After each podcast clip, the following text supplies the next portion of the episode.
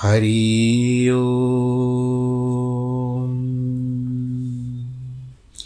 हरि हरि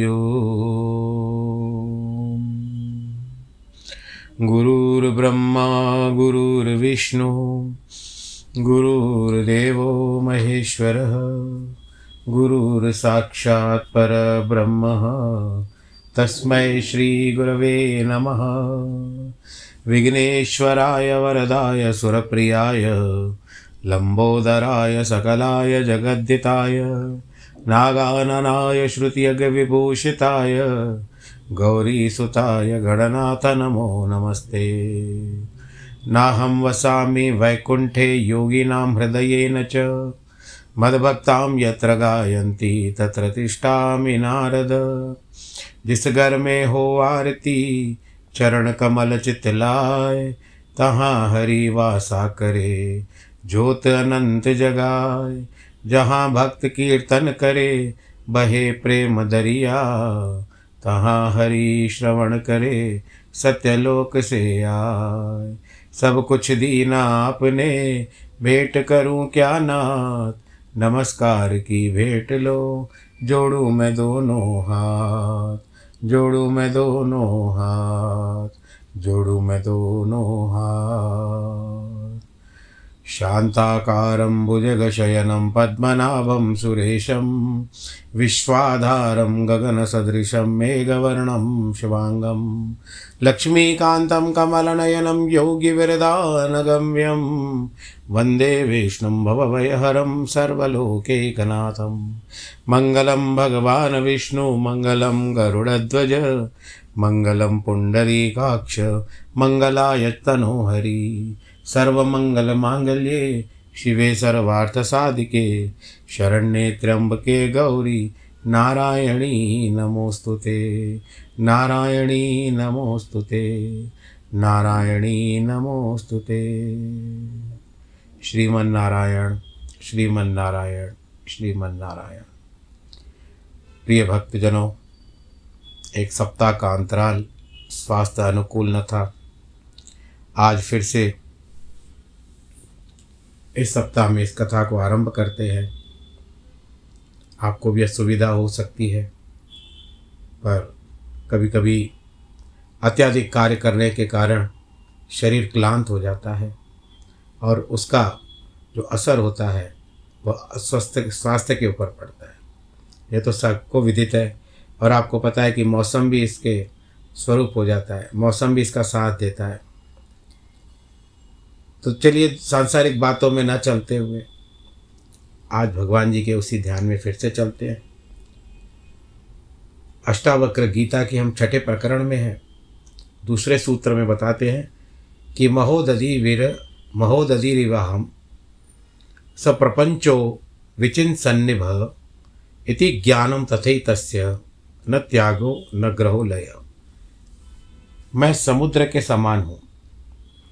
यह संसार तरंगों के समान है। ऐसा ज्ञान है। इसलिए न इसका त्याग है, न ग्रहण है न इसका लय है। यानी अगर आप जब तक अपने आप को संसार में समझोगे, तब तक संसार है, संसार से विलक समझोगे तो। अब जैसे पड़ोसी के घर से रहता है कि घर दिखता है उनका, सब कुछ होता है, लेकिन हमारा कोई अधिकार नहीं है पड़ोसी के घर पर। परंतु आत्मा तो अपनी है। है, ना भी है, दिखो तो है, नहीं है तो ना है। परंतु चलता कैसे है शरीर? कहते हैं कि आत्मा रूप होने से समुद्र के समान हूँ यह जगत मेरा ही, मेरे ही तरंगों के समान है। ऐसा ज्ञान मुझे हो चुका है। भिन्नताएँ तो भ्रांतिवश प्रतीत हो रही थी, सब मिट चुकी हैं, इसीलिए न इसका त्याग है, न ग्रहण है, न इसका लय है। ऊपर के उदाहरण में आकर आकाश एवं घट में भी भिन्नता की प्रतीति होती है। घट एवं आकाश भिन्न तत्व है। इसीलिए जनक इस दूसरे उदाहरण में लय, लहर और सागर का उदाहरण दे करके अद्वैत की स्थिति को स्पष्ट करते हैं कि आत्मा एक ही है। इसका न निर्माण होता है, न विनाश। इसलिए न इसे छोड़ा जा सकता है, न ग्रहण किया जा सकता है।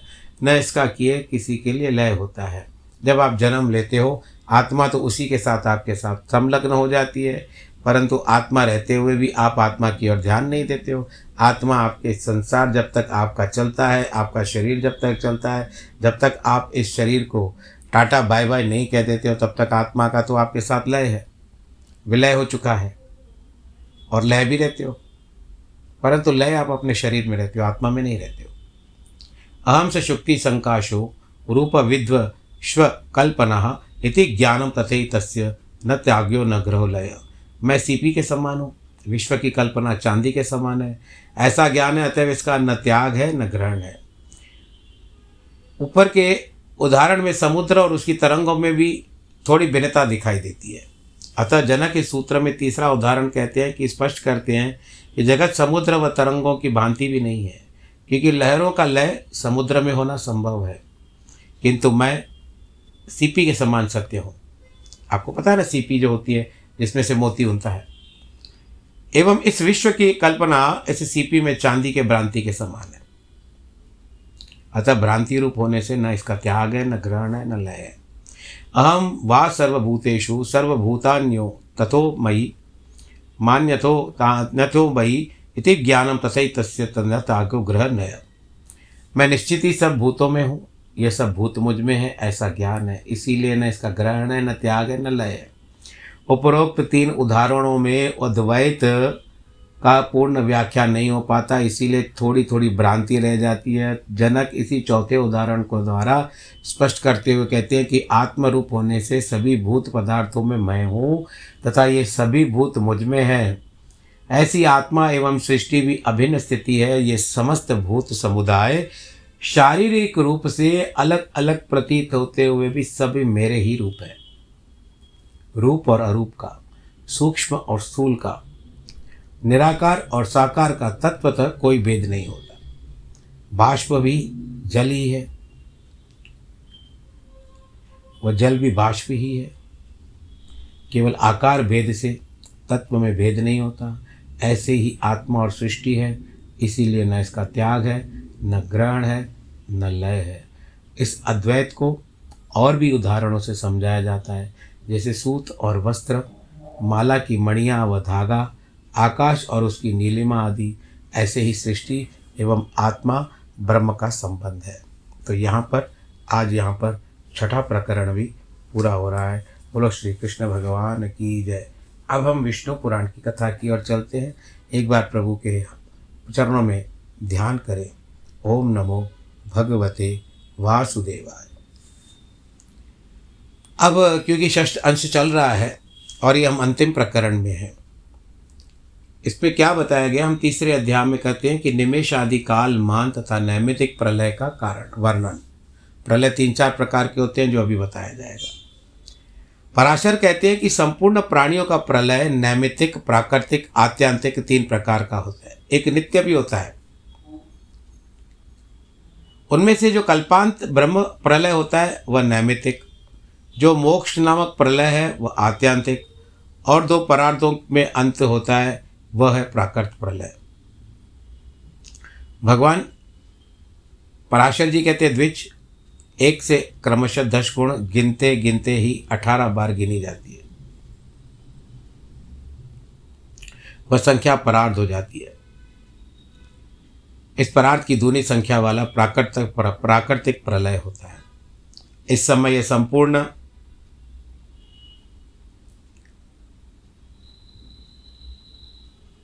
जगत अपने कारण अव्यक्तों में लीन हो जाता है।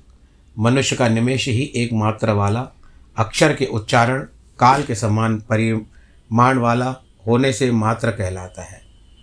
उन पंद्रह निमिषों की एक काष्ठा होती है, तीस काष्ठा का एक कला होती है, एक कला होती है, पंद्रह कला का एक नाड़िका का प्रमाण है, वह नाड़िका साढ़े बारह पल तांबे के बने हुए जल पात्र में जानी जा सकती है।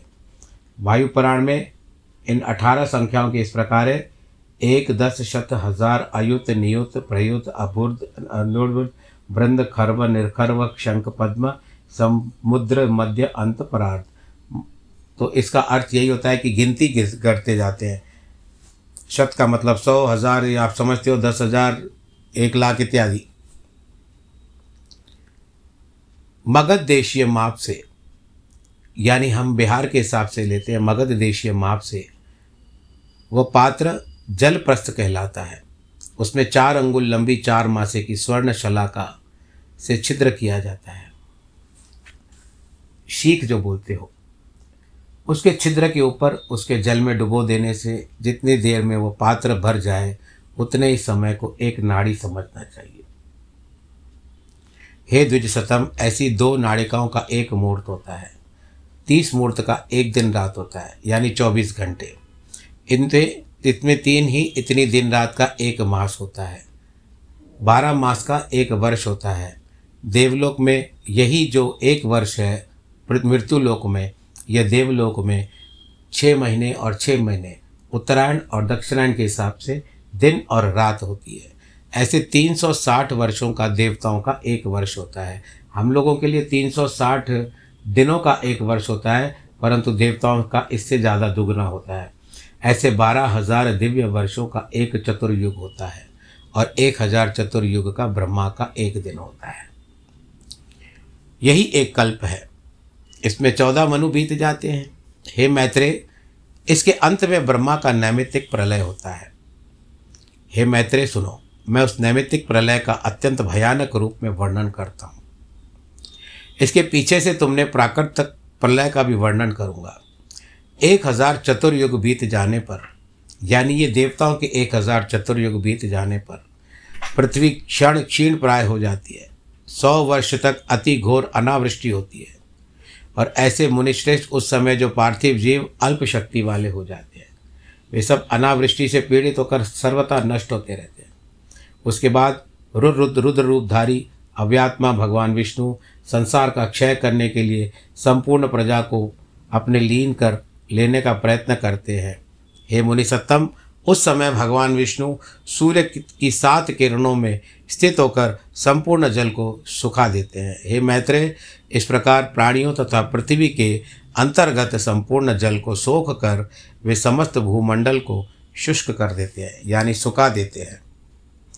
समुद्र तथा नदियों में पर्वतीय सरिताओं में, स्रोतों में, विभिन्न पातालों में जितना जल है, वो सारा सूख जाता है।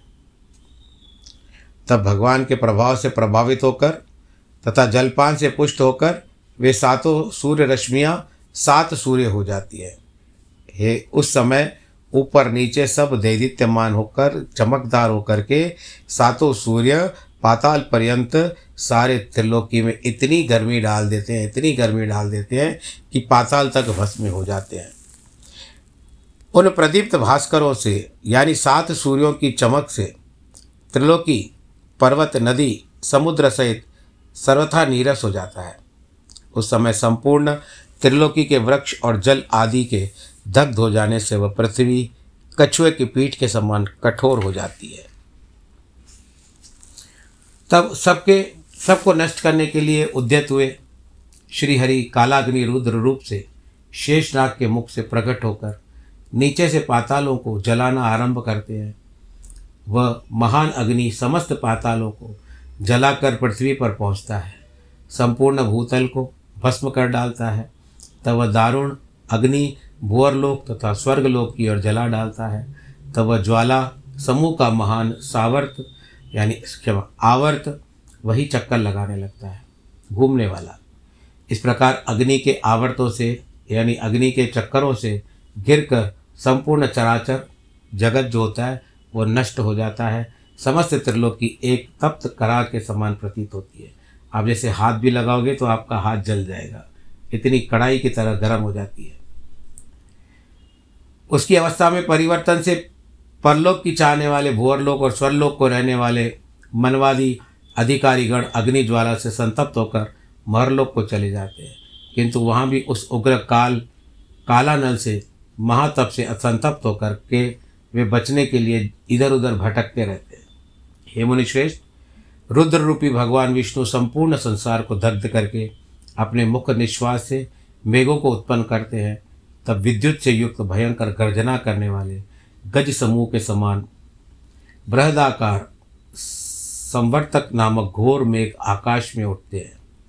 उनमें से कोई मेघ नील कमल के समान श्याम वर्ण और कुमुद कुसुम के समान श्वेत, कोई धूम्र वर्ण और कोई पीत वर्ण होते हैं। कोई गधे के वर्ण वाले, कोई लाख से रंग वाले, कोई वैडूर्य मणि के समान और कोई इंद्रनील मणि के समान होते हैं। कोई शंख, कोई कुंद के समान श्वेत वर्ण वाले, कोई जाति चमेली के समान उज्जवल, कोई कजल के समान काला, कोई इंद्र गोप के कारण काला, लाल और मयूर के समान विचित्र वर्ण वाले। कोई घेरू के समान, कोई हरिताल के समान और कोई महामेघ के कारण नीलकंठ वाला। इस तरह से वृद्धाकार होते हैं, विस्तृत होते हैं, बढ़ते हो जाते हैं, वे घनघोर शब्द करने वाले महाकाय मेघगण जो बादल होते हैं, आकाश को पूरा घेर लेते हैं।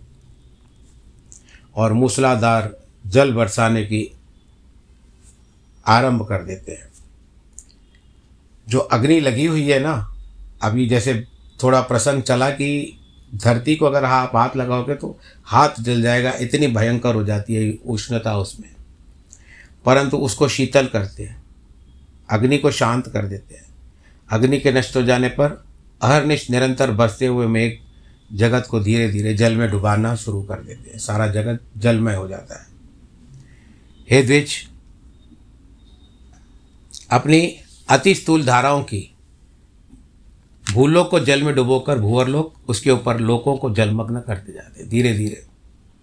इस प्रकार संपूर्ण संसार के अंधकारमय हो जाने पर, संपूर्ण स्थावर जंगम जीवों के नष्ट हो जाने पर, महामेघ सौ वर्ष से अधिक काल तक बरसते रहते हैं। सनातन परमात्मा वासुदेव के महात्म्य से कल्पांत में इसी प्रकार समस्त विप्लव हो जाता है। हे महामुने, जब जल सप्त ऋषियों के स्थान को पार कर जाता है तो यह संपूर्ण त्रिलोकी एक महासमुद्र के समान हो जाती है। हे मैत्रेय, उसके बाद भगवान विष्णु के मुख निश्वास से प्रकट हुए वायु उन मेघों को नष्ट करके सौ वर्ष तक चलता रहता है। फिर जनलोकवासी, सनकादिक सिद्धगण स्तुत और ब्रह्मलोक को प्राप्त हुए मुमुक्षुओं से ध्यान करते जाने पर सर्वभूतमय, अचिंत्य, अनादि जगत के आदि कारण, आदिकर्ता भूत भावन मधुसूदन भगवान, हरि, विश्व के संपूर्ण वायु को पीकर अपनी दिव्य माया रूपिणी, योग निद्रा का आश्रय ले, अपने वासुदेवात्मक स्वरूप का चिंतन करते हुए उस महासमुद्र में शेष शैया पर शयन करते हैं। हे मैत्रेय, इस प्रलय के होने में ब्रह्म रूपधारी भगवान हरि का शयन करना ही निमित्त है। इसीलिए इसको नैमित्तिक प्रलय कहा जाता है। जिस समय सर्वात्मा भगवान विष्णु जागते रहते हैं, उस समय संपूर्ण संसार की चेष्टाएँ होती रहती है। जिस समय वे अच्युत माया रूपी शैया पर सो जाते हैं, उस समय संसार भी लीन हो जाता है।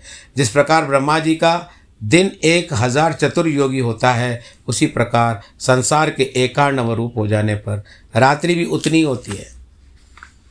यानी उतना समय दिन को दिन में गतिविधि तो हुई हुई, परंतु रात्रि काल, रात्रि का मान भी उतना ही है, उतनी रात्रि भी होती है।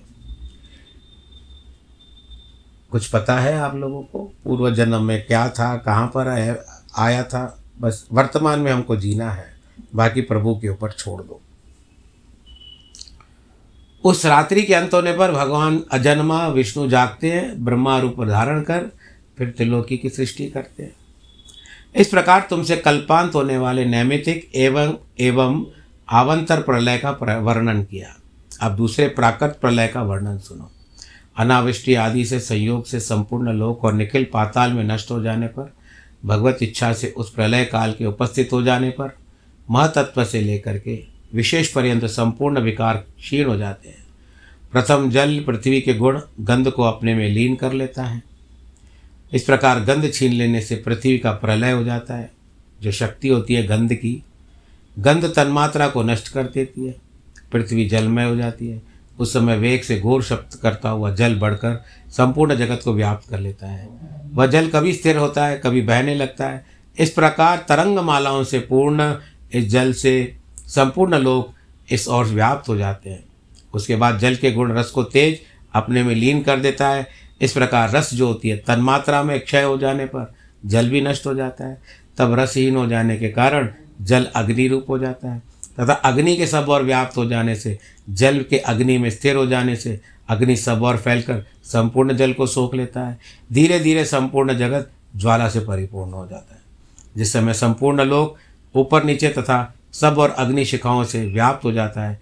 उस समय अग्नि के प्रकाशक स्वरूप को वायु अपने में लीन कर लेता है।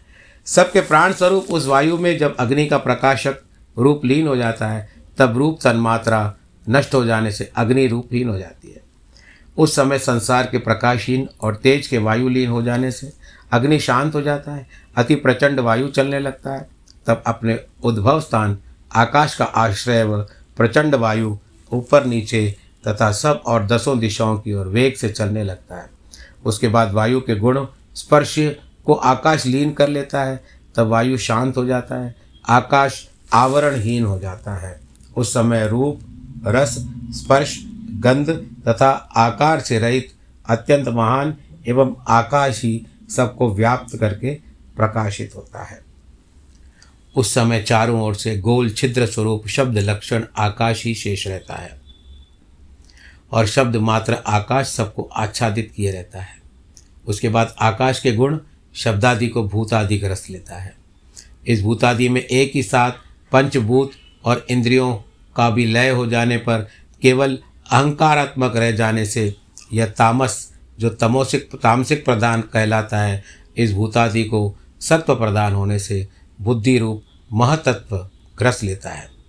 जिस प्रकार पृथ्वी और महातत्व के, ब्रह्मांड के अंतर जगत आदि अंत सीमाएँ हैं, उसी प्रकार उसके बाह्य जगत भी है। हे महाबुद्धे, इस तरह जो सात आवरण बतलाए गए हैं, पर्दे बतलाए गए हैं, ये सब प्रलय काल के पूर्ववत पृथ्वी आदि क्रम से परस्पर अपने कारणों में लीन हो जाते हैं। जहाँ से आया, वहाँ धीरे धीरे चलता जा। जो ज़्यादा भारी होगा वो दूसरे को खा लेगा, जिससे यह समस्त लोग व्याप्त है। संपूर्ण भूमंडल, सात द्वीपों, सात समुद्र, सात लोक, सकल पर्वत श्रेणियाँ सहित जल में लीन हो जाता है एक राई का। आपको राई भी जो खाते हैं ना हम लोग, राई होता है जो, सरसों भी नहीं दिखेगी आपको, पर्वत भी गुम हो जाता है।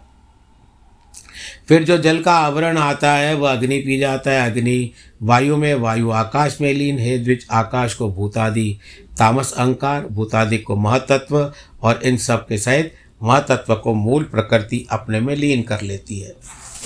हे महामुने, कम से कम रहित जो सत्वादि तीन गुणों में साम्यावस्था है, उसी को प्रवृत्ति कहते हैं। सत्वगुण, रजोगुण और तमोगुण। इसी का नाम प्रधान भी है, यह प्रधान ही संपूर्ण जगत का परम कारण है। यह प्रकृत, व्यक्त और अव्यक्त रूप से सर्वमयी है। हे मैत्रेय, इसीलिए अव्यक्त में व्यक्त रूप लीन हो जाता है। इसमें पृथक जो शुद्ध, अक्षर, नित्य और सर्वव्यापक पुरुष है, वह सर्वभूत परमात्मा का अंश है, जिस सत्ता मात्र स्वरूप आत्मा से पृथक रहने वाले ज्ञानात्मा एवं ज्ञातव्य, सर्वेश्वर में नाम और जाति आदि की कल्पना नहीं है, वही सबका परम आश्रय पर ब्रह्म परमात्मा है, वही ईश्वर है। वह विष्णु ही इस अखिल विश्व रूप से अवस्थित है। उसको प्राप्त हो जाने पर योगीजन फिर इस संसार में नहीं लौटते। जिस व्यक्ति और अव्यक्त स्वरूपिणी प्रकृति का मैंने वर्णन किया है, तथा पुरुष, ये दोनों भी उस परमात्मा में लीन हो चुके हैं। वह परमात्मा सबका आधार और एकमात्र अधीश्वर है। उसी का वेद और वेदांतों में विष्णु नाम से वर्णन किया जाता है। वैदिक कर्म दो प्रकार का होता है। प्रवृत्ति रूप, जिसको हम कर्म योग कहते हैं, और निवृत्ति रूप, जिसको हम सांख्य योग कहते हैं। इन दोनों प्रकार के कर्मों से उस सर्वभूत पुरुषोत्तम का ही यजन किया जाता है। ऋग्वेद, यजुर्वेद, सामवेद के प्रवृत्ति मार्ग से लोग इस यज्ञपति पुरुषोत्तम, यज्ञ पुरुष को ही की पूजा करते हैं। तथा निवृत्ति मार्ग में स्थित योगी जन भी उन्हीं ज्ञानात्मा ज्ञान स्वरूप मुक्ति, फलदायक भगवान विष्णु ही ज्ञान योग के द्वारा यजन करते हैं। हस्व दीर्घ और प्लुप्त, ये त्रिविध स्वरों से जो कुछ होता है, वो वाणी का विषय नहीं है यह सब अव्यात्मा विष्णु ही है। वह विश्व रूपधारी, विश्व रूप परमात्मा, श्री हरि ही अव्यक्त, व्यक्त एवं अविनाशी पुरुष है।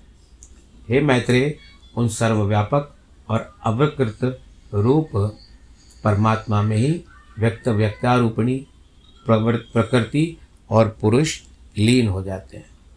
प्रकृति यानी स्त्री का स्वरूप, पुरुष यानी पुरुष का स्वरूप। हे मैत्रे मैंने जो तुमको द्विपरार्ध काल का कहा है, वह विष्णु भगवान केवल एक दिन का होता है। हे महामुने, भगवत जब व्यक्त जगत के अव्यक्त और प्रकृति में प्रकृति के पुरुष के लीन हो जाने पर इतने ही काल की विष्णु भगवान की रात्रि होती है। वास्तव में तो उन नित्य परमात्मा का न कोई दिन है, न कोई रात्रि है, केवल उपचार से ऐसा कहा जाता है। हे मैत्रे इस प्रकार तुमने यह प्राकृतिक प्रलय का वर्णन मैंने तुमसे किया। अब तुम आत्यांतिक प्रलय का वर्णन आगे सुनो, पर यह कथा जो आएगी ये कल के प्रसंग में आएगी। क्योंकि आज यहाँ पर अध्याय पूरा होता है फिर दूसरा अध्याय आज उसमें पूरा नहीं होगा क्योंकि समय ने अभी साथ देना छोड़ दिया है और केवल दो चार मिनट ही पड़े हैं। तो इन दो चार मिनटों में जितना संभव होगा इस कथा को छोड़ करके बाकी का कुछ वार्तालाप कर लेते हैं कि जिस तरह से आपने ये भी सुना होगा कि आपको पंडित जो होते हैं ना, वो संकल्प कराते हैं, वो कहते हैं, ओम विष्णु विष्णु विष्णु। तत्सत्य ब्रह्मणों ने द्वितीय परार्धे। तो परार्ध दूसरा चल रहा है। तो इसी करार्थ श्री श्वेत वाराह कल्पे। जो इस समय कल्प चल रहा है, वो वारा जी को डेडिकेटेड है। इसके लिए वारा श्री श्वेत वारा श्री श्वेत, यानी वारा का जो स्वरूप है, वो बिल्कुल सौम्य सफ़ेद रंग का है। उज्जवल कहिए, धवल कहिए तो इस तरह से श्री श्वेत वारा कल्पे जम्बू द्वीपे जम्बू द्वीप का मतलब हम लोग जम्बू द्वीप के निवासी हैं। भरत वर्षे भरत खंडे आर्यावतांतर देशे। आर्यावर्त का अर्थ क्या होता है कि जो उत्तर का हिसाब किताब होता है, वो आर्यावर्त आर्यावर्त इत्यादि होता है और ये सारी बातें आती है। संकल्प में आपको पंडित लोग करवाते हैं। परंतु मेरा कहने का तात्पर्य है कि आप किसी भी पंडित से ये बातें मत पूछना। तो क्योंकि वो उनका विद्या है, उनकी विद्या है, उनका उनका, उनकी शैली है। ये मैं केवल आपके ज्ञान के लिए बता रहा हूँ। आप सब लोग आनंद के साथ रहिए, प्रसन्नता के साथ रहिए, खुश रहिए। भगवान आप सबको सुखी रहे, खुशी रखे, प्रसन्न मुद्रा में रखे। संसार का नियम तो है, चलता ही रहेगा। विचार कर रहा हूँ कि अभी ये, क्योंकि ये पूरे ख़त्म होने वाले हैं। जब तक विष्णु पुराण तो पहले से ही पूरा हो जाएगा, परंतु उसके बाद जो बात आएगी, वो आएगी अष्टावक्र गीता की। तो जब तक नया कार्य कोई आरंभ नहीं होता, नया नया पुराण में जब तक आरंभ नहीं करता हूँ, तब तक मैं अष्टावक्र गीता का ही सहारा लेकर के इसको पूरा करेंगे। तब तक कोई ना कोई भगवान की प्रेरणा से, भगवान के आशीर्वाद से हमको कोई और एक पुराण मिल जाएगा। जिसका व्याख्यान करेंगे, आप लोग सुनाना और भगवान जी मुझे भी शक्ति देंगे आप तक मेरी वाणी पहुँचाने के, भगवान का नामोच्चारण करवाने की और शुद्ध वातावरण उत्पन्न करने की। जैसे आप सुनते हो तो आपका उस समय का जो वातावरण होता है, आपके पहले तो कान शुद्ध होते हैं, शरीर शुद्ध होता है, फिर धीरे धीरे करके वो स्पंदन जो होता है वो सारे घर में चला जाता है।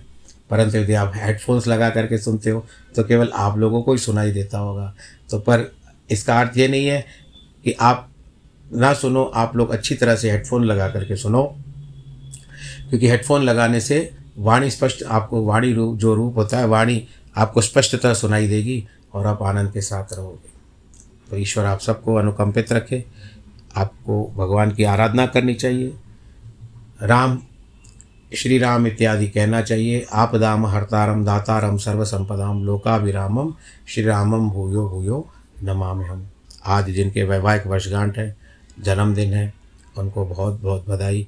ईश्वर आपको, सबको सुरक्षित रखे, आनंदित रखे और प्रफुल्लित रखे। अभी मौसम वर्षा का आ चुका है। ग्रीष्म ऋतु पूरी हो चुकी, वर्षा ऋतु आरंभ हो चुकी है। वर्षा ऋतु के बाद फिर शरद ऋतु आएगी। शरद के बाद फिर शरद के बाद हेमंत आएगी। हेमंत के बाद शिशिर आएगी। शिशिर के बाद वसंत आएगी। ये तो क्रम से चलता रहता है छः ऋतु आती है तो वर्तमान में वर्षा ऋतु आरंभ हो चुकी है। आप सबको वर्षा जितनी भी हो, अच्छी है, और सबके घर पानी पहुँचे, ईश्वर की आराधना सबको करनी चाहिए। आप सब लोग खुश रहें। नमो नारायण।